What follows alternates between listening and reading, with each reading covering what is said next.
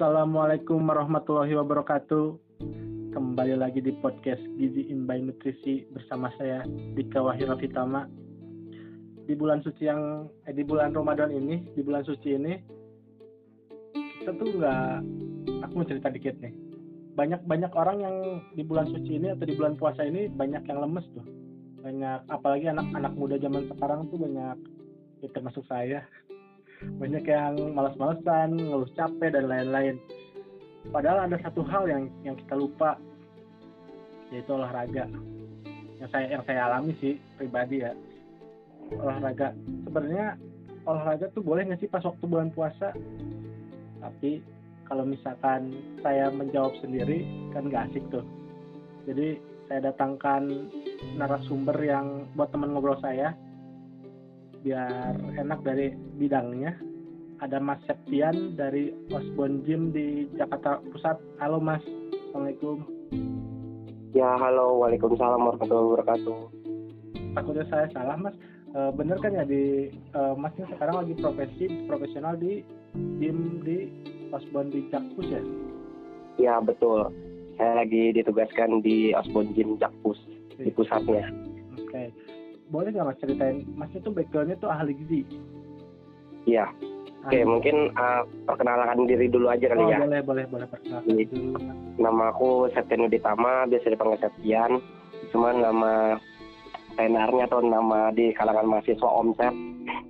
Uh, background aku, Alhamdulillah sarjana gizi lulus pada 2019 dan langsung diminta di Osborne Gym uh, sebagai sport nutritionist di Osborne Gym dan DNI Team uh, satu naungan, cuman bedanya Osborne Gym tempat gymnya, DNI Team adalah naungan atletnya.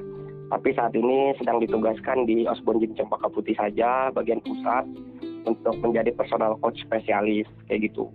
Mantap. Kalau lulus sama aja sih ya, 4 tahun, Alhamdulillah IPK nggak bagus-bagus amat, masih di 3,45. Jadi aman lah. Ya aman banget dong itu. Kalau boleh tahu Mas dari mana Mas itu? Ya, kalau- lulusan mana? Lulusan, saya lulusan Universitas Esa Unggul angkatan 2015.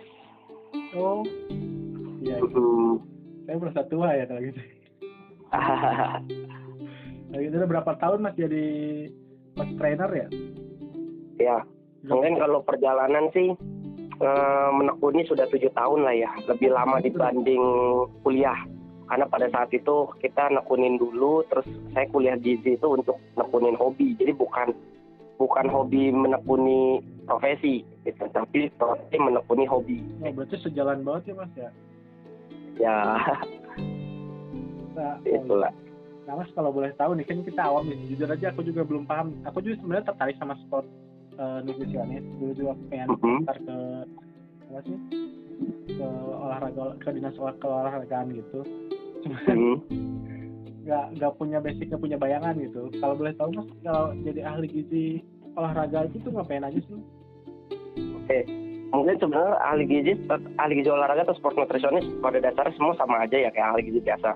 Cuman bedanya dia lebih spesialis atau dia lebih uh, mendalami di bidang sport gitu. Kayak contoh misalkan kalau kita bahasa logisnya kalau misalkan haus ya hidrasi gitu. Tapi kita harus bisa memahami gimana caranya ketika orang mengalami dehidrasi dan membutuhkan berapa kali uh, cairan di dalam tubuh kita dan makan buahnya apa gitu kan biasanya.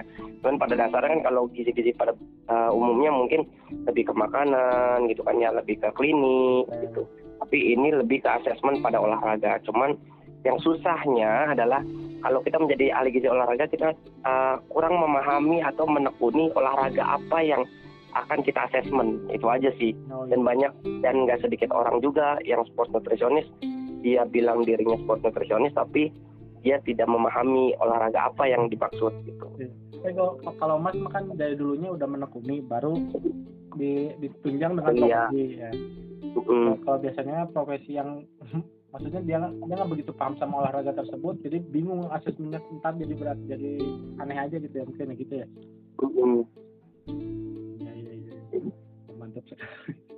Nah, berarti itu tuh eh, kayak kayak dalam artian kayak kayak guru lesnya mungkin ya di di tim Hmm, lebih coach ya mungkin. ya coachnya ya. Sama aja mungkin kalau kita di rumah sakit kita ada adime ya asesmennya. Kita juga harus Oh, juga mas Iya, jadi kalau aku nekunin eh, dunia profesi kita, etika profesi kita juga kita tekunin di sini. Nah, jadi tidak ada yang membedakan sih menurut aku. Mungkin karena ini bagian dari aku sendiri ya. Jadi ketika aku eh, mengasesmen atlet, aku gunakan adime. Kita asesmen dulu nih dia. Hmm. Eh, makanya sebelum kita asesmen, kita juga harus bisa berkomunikasi dengan baik, dengan kan, atlet. Hmm, kalau enggak atlet ini nggak akan jujur atau atlet ini cuma melihat kita siapa sih ini orang kayak keren aja gitu kan. Soalnya disangkanya pengganggu gitu. iya betul betul komunikasi sih nomor satu sih kalau misalkan dengan Mm-mm. kalau misalkan itu dia juga bakal nggak akan open Iya betul. Hmm. Wah mantap sekali. Nah, mumpung ini ada Mas Septian yang maksudnya expert di bidangnya nih di bidang sport nutritionis. Aku mau nanya nih Mas eh, di Iya. nutrisi mau nanya kan ini sekarang lagi bulan puasa nih Mas kebetulan. Iya. Eh, Mhm. eh, kalau bulan puasa tuh boleh nggak sih olahraga atau misalkan bulan puasanya untuk bermalas-malasan? Oke. Eh, pada dasarnya olahraga mau bulan puasa mau enggak harusnya sebenarnya olahraga ya. Dan aku suka bilang kadang kita ngebutuh sehat itu ketika sakit. Gitu. Padahal sehat ketika kita butuhkan setiap hari sama aja kayak uang gitu kan. Kita butuh uang kan eh, mau kaya mau miskin atau mau punya duit mau lagi ada duit banyak pasti kita butuh uang kan. Nah, kadang sehat itu cuman jadi impian bukan jadi kebutuhan. Nah, coba kalau kita kita butuh sehat. Nah, selama ini banyak orang saya nggak olahraga tapi sehat-sehat aja gitu. Nah, kita nggak pernah tahu ya. Bahkan umur aja kita nggak pernah tahu sampai Iya. Dan ada juga mungkin kalau kita ketemu orang yang ya hidup dan mati itu udah di tangan Tuhan ya benar pada Iya. dasarnya. Pada dasarnya. tapi kan kita juga harus mengelola itu kan Iya. kayak gitu. Hal-hal yang kayak gitu yang kadang kita harus patahkan eh, berupa edukasi. Nah, nantinya Betul. kalau misalkan ada orang yang udah obes, orang udah kegemukan baru dia lari ke tempat Hmm. olahraga. Mas mau nurunin berat badan. Dan akhirnya pertanyaan kita dan kita cuman menanggapinya dengan sedih gitu kayak. Ntar kalau udah turun berat badan dia nggak olahraga lagi. jadi ini yang ini jadi tua ya. Ya kayak gitu. Jadi pada dasarnya makanya saya selalu bilang ke teman-teman diet itu sebenarnya bukan tidak makan tapi merubah makan. Iya, dan menurut diet saya itu bagi saya adalah one day one person. Setiap hari satu persen. Kalau anda melakukan diet 100 hari itulah diet persenan anda. Ketika sudah berhasil di atas 70 persen anda diet anda tidak akan diet lagi tapi anda akan jadi lifestyle gitu Nah, Dan ini yang kebiasaan akan terus. kalau kayak Ah. sadar aja ya. betul makanya suka dibilang puasa nggak usah eh, olahraga deh mas kan udah defisit kalori gitu nanti malah defisit kalorinya banyak banget nih kalau kita olahraga gitu kan Ntar tipes Ah, mas. Iya gitu. Padahal das- pada dasar benar. 10 sampai 20 persen tubuh kita mengalami katabolik tuh Ya, Eh, insulin. Nah tapi insulin kita juga kan turun. betul. Nah makanya ketika kita buka, yang tadinya biasa kita makan es buah tuh rasanya biasa aja. Pas kita makan es buah rasanya enak banget gitu. Betul. Nah inilah insulin kita. Nah makanya kita dibutuhkan juga eh, saat berbuka buka dengan makanan dan minuman yang manis secukupnya. Mungkin bisa dari buah, bisa dari jus gitu kan. Nah, nggak usah makan makanan yang lain tapi tergantung kalau misalkan eh, orang ini eh, dia punya darah rendah ya at least langsung makan aja lah gitu Iya. jangan ngemil-ngemil dulu karena butuh eh, gulanya dari karbohidrat itu Hmm. nah makanya aku suka bilang sebenarnya olahraga itu penting nggak sih kalau saat puasa sebenarnya penting nggak penting itu untuk untuk urusan anda gitu tapi saya selalu bilang ini penting gitu toh eh, kalau saya bilang nggak penting anda nggak jalanin atau saya bilang penting anda jalanin toh hidup buat kalian gitu Nah, betul. Kita mah kita cuma dah, bantu gitu Iya. iya tapi kan pada dasarnya manusia itu kan eh, simbiolis eh, simbiolis mutualisme kan saling Kalau saling berhubungan. gitu ya. Eh, eh, makanya kalau misalkan dia sakit kita juga kerepotan makanya ada beberapa kalau di perusahaan luar nggak ada nih namanya jaminan kesehatan Iya, betul. tapi adanya jaminan keolahragaan kalau kamu hobi futsal dari perusahaan uh, display futsal gitu dia biayain biaya futsal kalau dia berprestasi dia biayain aparel atau endorse endorse lain dan nggak ada kayak kita nih BPJS gitu. nah ini sih lucunya aja gitu Betul, betul. Soalnya kalau misalkan sehatnya sehat mah ya urusan urusan lu gitu. Dan soalnya Iya. apalagi kayak perusahaan besar kalau ya least perawat eh pe- pegawainya sakit atau ya kenapa kenapa ya tinggal cari lagi. Ya gitu. Qualified aja sih qualified ke diri. Yang model-modelnya mungkin kalau aku bilang kayak corona ya alhamdulillah. Eh, sebenarnya aku takut banget sama corona tapi semenjak corona datang aku cuman orang-orang di lockdown dua minggu aku tetap gym gym terus aja. Aku banyak ketemu orang dan lain-lain yang aku pikirin adalah yang bisa melindungi diri kita adalah imun kita sendiri gitu iya betul bukan bukan Siapa berarti lagi? kita mungkirin corona nggak akan kena kita tapi kita Iya. ngebentengin diri kita sama cara Iya. kita ya. betul Nah, itu juga nggak tahu nih mungkin tubuh kita udah banyak banget corona tapi imun kita lebih kuat Ya. gitu dibanding coronanya soalnya imun kita tidak ditentukan oleh aduh pemerintah mungkin pemerintah cuma mengarahkan dan kita tapi kita yang menjalankan kan? Ya betul. Soalnya kalau misalnya pemerintah ngasih anu anu misalkan harus gini harus gini tapi kita nggak melaksanakan makan percuma. Gitu maksudnya. Ya itu olahraga tuh bermanfaat banget ya sama Ah, tapi ada manfaatnya nggak sih pak waktu kalau olahraga pas puasa? Ada dong. Belum, ada. belum agak belum sebenarnya pada dasarnya kan contoh gini. Uh, mas kalau olahraga saat puasa bisa membakar lemak lebih banyak nggak kan Nah, ini pertanyaan-pertanyaan teman-teman yang banyak lemaknya ceritanya. Dan aku bilang pada dasarnya tubuh kita tuh uh, metabolismenya kan lagi turun. Ya. Gitu ya, karena asupannya lebih turun. Tapi pernah kita harusnya pernah berbicara tentang uh, recovery. Jadi kalau uh, pencernaan kita dikasih makanan terus, suruh kelola ntar jadi lemak, jadi ini, jadi si pencernaannya diproduksi terus. Akhirnya nggak pernah berhenti. Makanya ada namanya puasa Daud itu bagus juga, selang-seling atau puasa Senin Kemis. ya Makanan masuk, dicerna, habis itu berhenti. Jadi organ kita tetap sehat. Nah, saat ini puasa seperti itu. Mungkin 3 sampai 4 hari kita bakal ngelemes. Iya. Tapi setelah 4 hari udah udah biasa aja. Nah, metabolisme itulah yang ngegunain si gulanya untuk jadi energi. Ketika insulinnya turun, ketika kita olahraga, ya otomatis kan deg-degannya lebih tinggi ya, atau heat rate-nya lebih tinggi. Nah, kita memanfaatkan heat rate itu untuk membakar lemak lebih banyak. Itu jadi kesempatan ya mas ya malah lebih Iya. bagus ya bagus banget ya. lebih bagus gitu. Metabolisme eh, yang rendah, tapi kita latihan yang optimal. Jangan sampai kecapean. Kalau kecapean nanti malah jadi imunnya turun. Gitu. Nah, nah, boleh nggak sih ngasih minta tips biar nggak kecapean? Maksudnya dalam artian batas waktu atau eh, be- beban berolahraga yang baik tuh pas puasa ya terutama itu bagaimana? Hmm. Sebenarnya kalau kita kalau berbicara tentang itu sampai dalam itu itu nggak ada habisnya karena setiap orang aktivitasnya berbeda-beda. Nah, Tidurnya. juga beda-beda Kita, ya. kita kita harus lihat dulu eh, umurnya ya. Terus kita lihat dulu aktivitas daily-nya. Baru kita ngelihat dulu eh, kualitas tidurnya. Setelah itu baru ngeliat makannya. Loh, kok kenapa nggak makannya dulu baru kualitas tidurnya? Iya, karena kalau kualitas tidurnya bagus, penyerapan pada makanan juga lebih baik Ya betul. kayak gitu recovery-nya. Tapi kalau kita banyak makan terus tidurnya kurang, kita lagi diet udah yang penting anjlok tubuh kita metabolisme malah anjlok.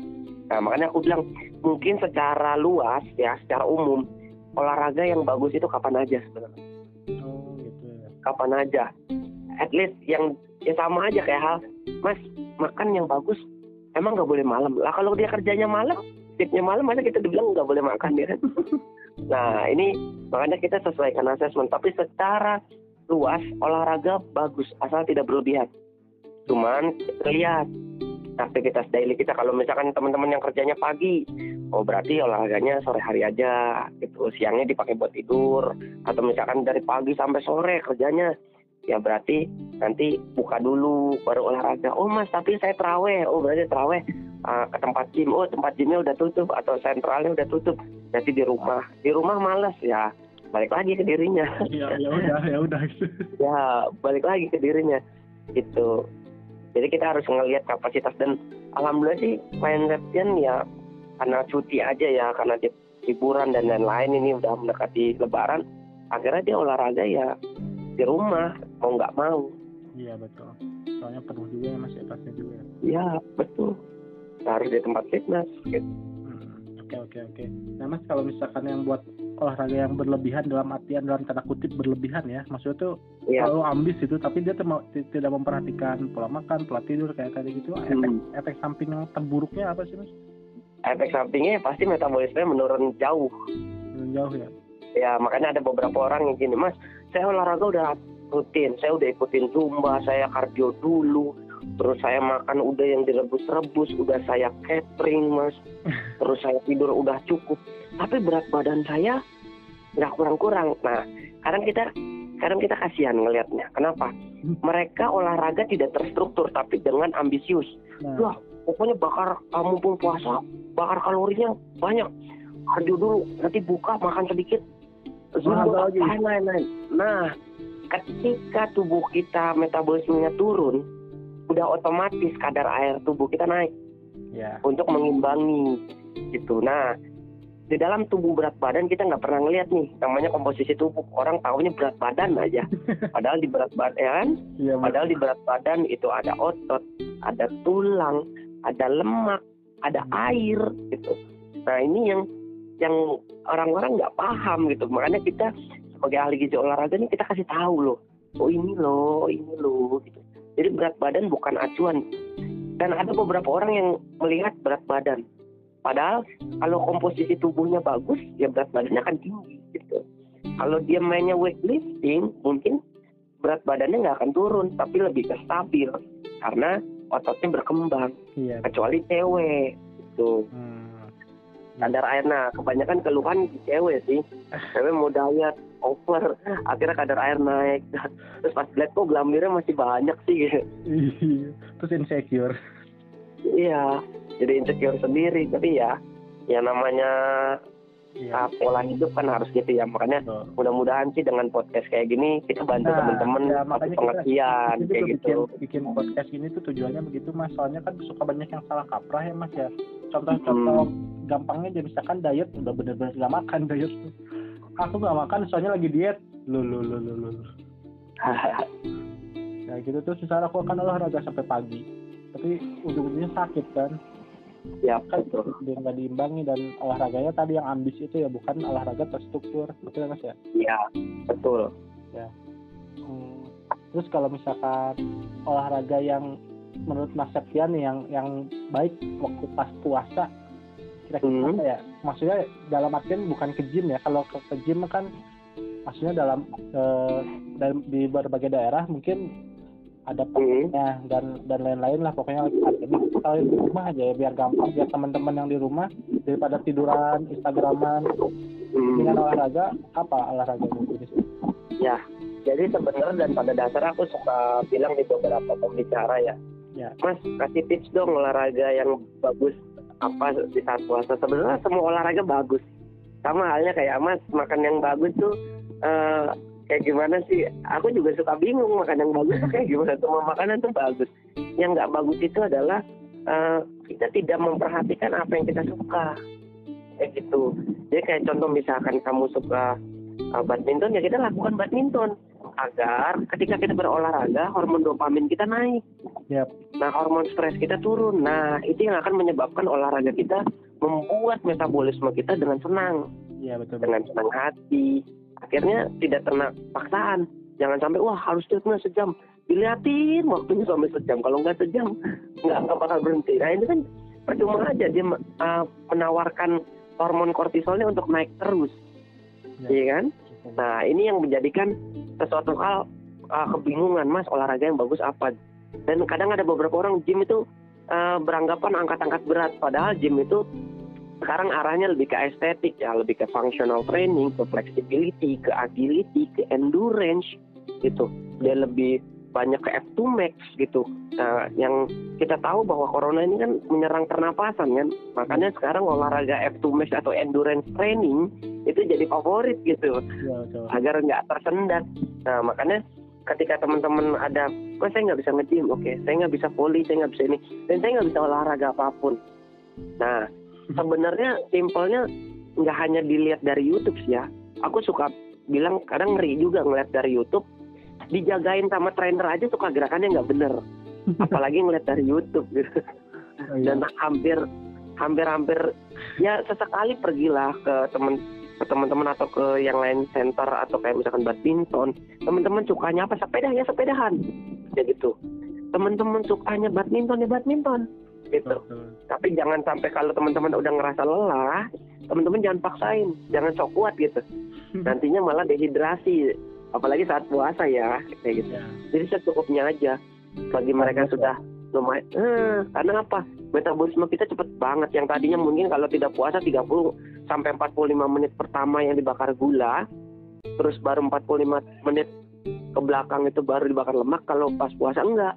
Dia lebih cepat mungkin 30 menit udah bagus banget sih. Jadi jangan berlebihan aja. Dan jangan sampai kecapean. Hmm. jadi lakukan olahraga yang uh, kalian senang itu aja Oh iya iya. Yang biasa kayak artis-artis tuh workout di rumah tuh. Ya, skipping juga boleh, push up Nah, boleh, skipping. sit up boleh. Ya skipping kan? itu maksudnya olahraga yang bisa di rumah bisa ya apa sih? Ya, Bisa di rumah gitu fleksibel gitu mau nggak lagi kapan pun bisa gitu kayak push up, sit up Mm-mm. lainnya gitu ya. ya makanya kemarin ada yang bilang mas saya nggak mau berotot, saya nggak mau lain-lain. Olahraga yang mengandalkan abdomen tertinggi dan membakar lemak lebih banyak, tapi simpel apa mas? Akhirnya saya bilang gini, ibu beli karet sekilo, ibu jadiin karet-karetan itu jadi kayak tali. Habis itu ibu lompat tali jadi karet itu. Karena pada dasarnya ketika kita melompat, F to max kita tuh berjalan lebih cepat. Ya. Kayak gitu. Aduh, dibeli karet. Kenapa mas nggak nyaranin beli skipping gitu? Ya kan ada beberapa orang banyak alasan lah ya. Oh iya. Jadi kita kasih yang paling dasar hingga mereka bilang, waduh, kayaknya emang saya aja nih yang males. Oh mungkin kalau bisa skipping kan beli ya ya udah gitu ya di, di Tokped atau di. Shopee banyak. Kalau misalnya karet kan dia butuh effort buat bikin ya. Kalau misalnya dia malas, ucap saya udah udah bikin karet. ya iya ya masuk akal masuk akal. Oke oke oke. Berarti olahraga tuh penting banget ya, ya buat teman-teman mungkin yang alasan dengan alasan puasa lemes gitu udah nggak ada alasan lagi sih kalau bisa udah tahu manfaatnya gede banget ya. Betul. apalagi yang yang bertujuan ingin good looking atau pengen pengen kurus tapi menurut menurutku kalau misalnya olahraga tujuannya itu coba kita kita diskusi aja ya mas ya menurut mas Ya. orang yang berolahraga karena ingin good looking atau ya kurus lah dalam artiannya dalam tanda kutip itu setuju nggak? Mm-mm. Kalau saya uh, setuju tidak setuju itu urusan mereka yang tadi saya bilang. Ya, Jadi kalau, pada kalau, dasar- kalau aku nanyanya kalau masnya misalkan. Oh kalau ke good looking aku setuju-setuju aja sih karena apa pada dasarnya mungkin mereka tidak incar sehat karena buat mereka setiap harinya udah sehat gitu kan Ya, tapi saya gemuk gitu tapi saya gemuk gitu makan saya udah dijaga katanya tapi saya gemuk saya sehat kok saya bisa ini saya bisa ini dan uh, gula darah saya semua aman gitu Ya. tapi dia olahraga pengen lebih kurus atau dia pengen good looking atau dia pengen body shaping dia body ideal buat aku fine fine aja ya Karena apa? bisa jadi Nah. motivasi juga kan? ya kayak gitu awalnya dia akan mengincar seperti itu ya Ya. ketika dia kurus dia akan mikir wah kalau gua nggak olahraga kok makan gue yang tadinya eh, 100 kok gue makan 100 aja jadi gemuk sekarang ya gitu ya nah dia jadi akan sadar oh ternyata olahraga itu penting. Jadi sistemnya orang bisa berubah jadi lebih baik itu atau dia beralasan olahraga karena banyak hal. Kayak dia udah terkena penyakit atau dia pengen lebih cantik uh, dia pengen kulitnya lebih basah ya lebih lembab. Oh dia karena gabut dia pengen entertain dia pengen bikin konten dia pengen bikin apa buat aku itu oke aja gitu. Iya. selagi dia benar-benar mengedukasi dengan baik. Nah mungkin kan sekarang artis-artis banyak ya. Dia kurusnya pakai obat tapi dia bilang eh dietnya ini loh yang 500 kalori yang sempat viral. Aku juga aku cuma cuman mikir kenapa aku nggak turun langsung gitu? Nggak. Karena apa? Mungkin aku sadar diri. Mungkin aku, ya dia tuh Ah, sadar diri ah, semua hal aku sadari mungkin aku edukasinya nggak sampai banyak orang. Betul. mungkin aku belum jadi artis. Ya aku nggak boleh marah gitu. Aku nggak boleh marah. Yang terpenting aku sebagai ahli gizi orang tanya bener nggak sih saya begini? Aku nggak bisa nyalahkan. Ya pada dasarnya yang diedukasi sebenarnya benar untuk sehat tapi caranya yang salah gitu. Jadi kita harus bisa menerangkan bahwa ahli gizi itu edukasinya bagus. Jangan sampai bilang oh nggak bener nih tahu dia so tahu banget nih emang nih. Dasar nih dasar nih dasar. Nah jadi seolah-olah kita kayak paling bener gitu. Kalau Betul. kitanya menurunkan ego mungkin orang yang diedukasi bahkan mungkin ya mungkin yang mencetuskan diet tersebut akan berpikir kayak oh ternyata ada orang yang profesinya lebih hebat tapi dia nggak berbicara speak langsung. Ah, aku jadi malu gitu. Dan akhirnya dia bikin statement lagi nantinya itu aja. Iya. kita kasih background ahli gizi kita tuh ramah Iya, tenang gitu. Dan dan jadi pendengar juga kalau ahli gizi itu PR-nya gitu kan. Maksudnya pe- Yap. nah, keharusannya gitu kan. Betul. Ya kita tuh nggak nggak boleh ngejudge ngejudging gitu. Kita juga harus jadi pendengar dulu. Pas dia udah Ya. udah, udah open baru kita kita kasih masuk gitu. Betul kak soalnya ya kalau misalkan kayak di rumah sakit pun kalau misalnya konseling ke pasien kan suka ada yang maaf dalam dalam tanda kutip bebal gitu kan maksudnya dan ini nggak mau diatur gitu tapi kalau misalnya kita Betul. ngedengerin apa yang dia pengen dulu kita juga pasti bisa Mhm. masuk tuh betul Hmm, kan orang tuh kebanyakan kan pingin dimengerti ya tanpa tanpa tanpa tanpa sadar harus mengerti gitu ya. iya betul kalau kita bilang kita harusnya comeback uh, melihat pelajaran TK yaitu membaca menulis dan mendengarkan. Dan banyak ketika dia sudah S3 atau mungkin dia udah jadi orang hebat ternama mungkin mereka bisa membaca situasi. Mereka bisa menulis sehingga akhirnya mereka punya buku tapi tidak semua dari mereka mereka bisa mendengarkan gitu. Itu hal tersebut ya emang soalnya ego kita tuh emang sebagai manusia apalagi punya dalam artian Ya. mendapatkan gitu ya punya ilmu. Ya. ya betul. lu punya ilmu dapat lagi gitu kan egonya. Ya betul. Mantap banget sih dalam banget ini sampai kamu muridnya mas ya. Ini di ya habis ini ada ada kegiatan mungkin ya mas ya? Ada Iya. apa maksudnya eh, lagi lagi banyak yang di train yang di trainer di training mungkin ya? Ya mungkin kalau aku sendiri karena ini ya lebih ke spesifik lah ya. Kayak orang udah nge-gym lama gitu kan. Makanya aku suka bilang eh, trainer itu bukan ngajarin sama kayak kita. Kita tuh bukan bukan nyuruh gitu. Iya. ahli gizi itu bukan nyuruh tapi kita yang mencontohkan. Kita yang membuat program. Kita yang membuat program. Kayak gitu. Mas kalau boleh tahu mas? Mm-mm. Semuanya ahli gizi atau misalkan misalkan di backgroundnya? Enggak semuanya mungkin dari ada SMA jadi trainer dan lain makanya aku di sini jadi spesialisnya. Iya mantap. Tuh, buat teman-teman ahli gizi juga misalkan pengen kayak juga Mas Septian yang sport nutritionist bisa ya Mas ya. iya. Asal dalam tanda dalam tanda kutip itu harus eh dalam kurung itu harus menyukai si olahraga tersebut dan tahu. Betul minimal minimal tahu dulu terus kalau misalnya tahu lama-lama jadi suka itu bagus. Ya atau aku atau mendalaminya ya mas ya biar biar dia nggak bosen gitu kan. Iya. Masnya juga kan ngel- ngelakuin ini maksudnya dengan udah have fun aja gitu kayak kayak kayak lagi nggak kerja aja gitu ya.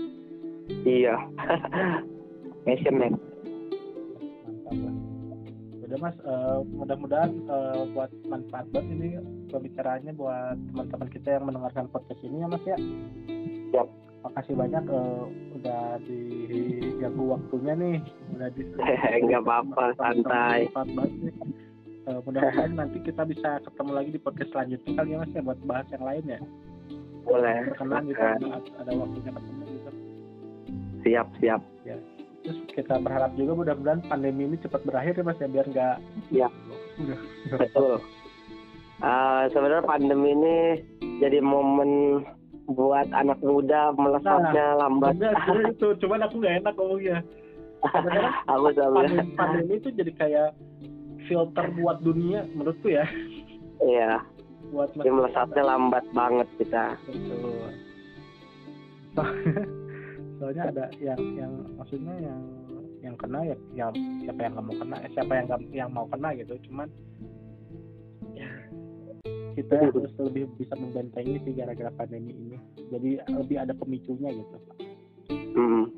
Mungkin buat aku kayak obrolan gini sih sebenarnya bah jadi bahan pertimbangan teman-teman ahli gizi ya. Eh, bahkan kaum kaum muda atau teman-teman mahasiswa dulu di zaman mahasiswa aku ya. Eh, aku cuman pengen kita seorang ahli gizi atau kita yang sedang menekuni dunia gizi, kita harus bisa lebih interaktif terhadap dunia. Ya, Kita harus bisa melihat wajah jendela dunia. siap. Dan kita juga nggak bisa bilang kalau kita seorang ahli gizi saja gitu. Tapi kita adalah seorang ahli gizi yang bermultifungsi gitu. Jadi penghasilannya nggak dari ahli gizi aja gitu. Ya betul betul betul. Jadi jadi harus ayo gerak gerak gerak gitu. Ya betul. Sektornya kan banyak ya Betul. sekarang. Dan harus kreatif juga sih buat teman-teman ahli gizi juga ya. Banyak kok maksudnya ca- cabang-cabangnya nggak nggak melulu rumah sakit, puskesmas rumah sakit, puskesmas gitu. Iya betul. Oke, makasih banyak Mas ya sekali lagi buat waktu Ya. dan sharing Sama-sama. mudah-mudahan bermanfaat buat teman-teman kita yang pada Amin, amin. Ya udah Mas, makasih banyak eh, buat teman-teman. Assalamualaikum warahmatullahi wabarakatuh. Waalaikumsalam warahmatullahi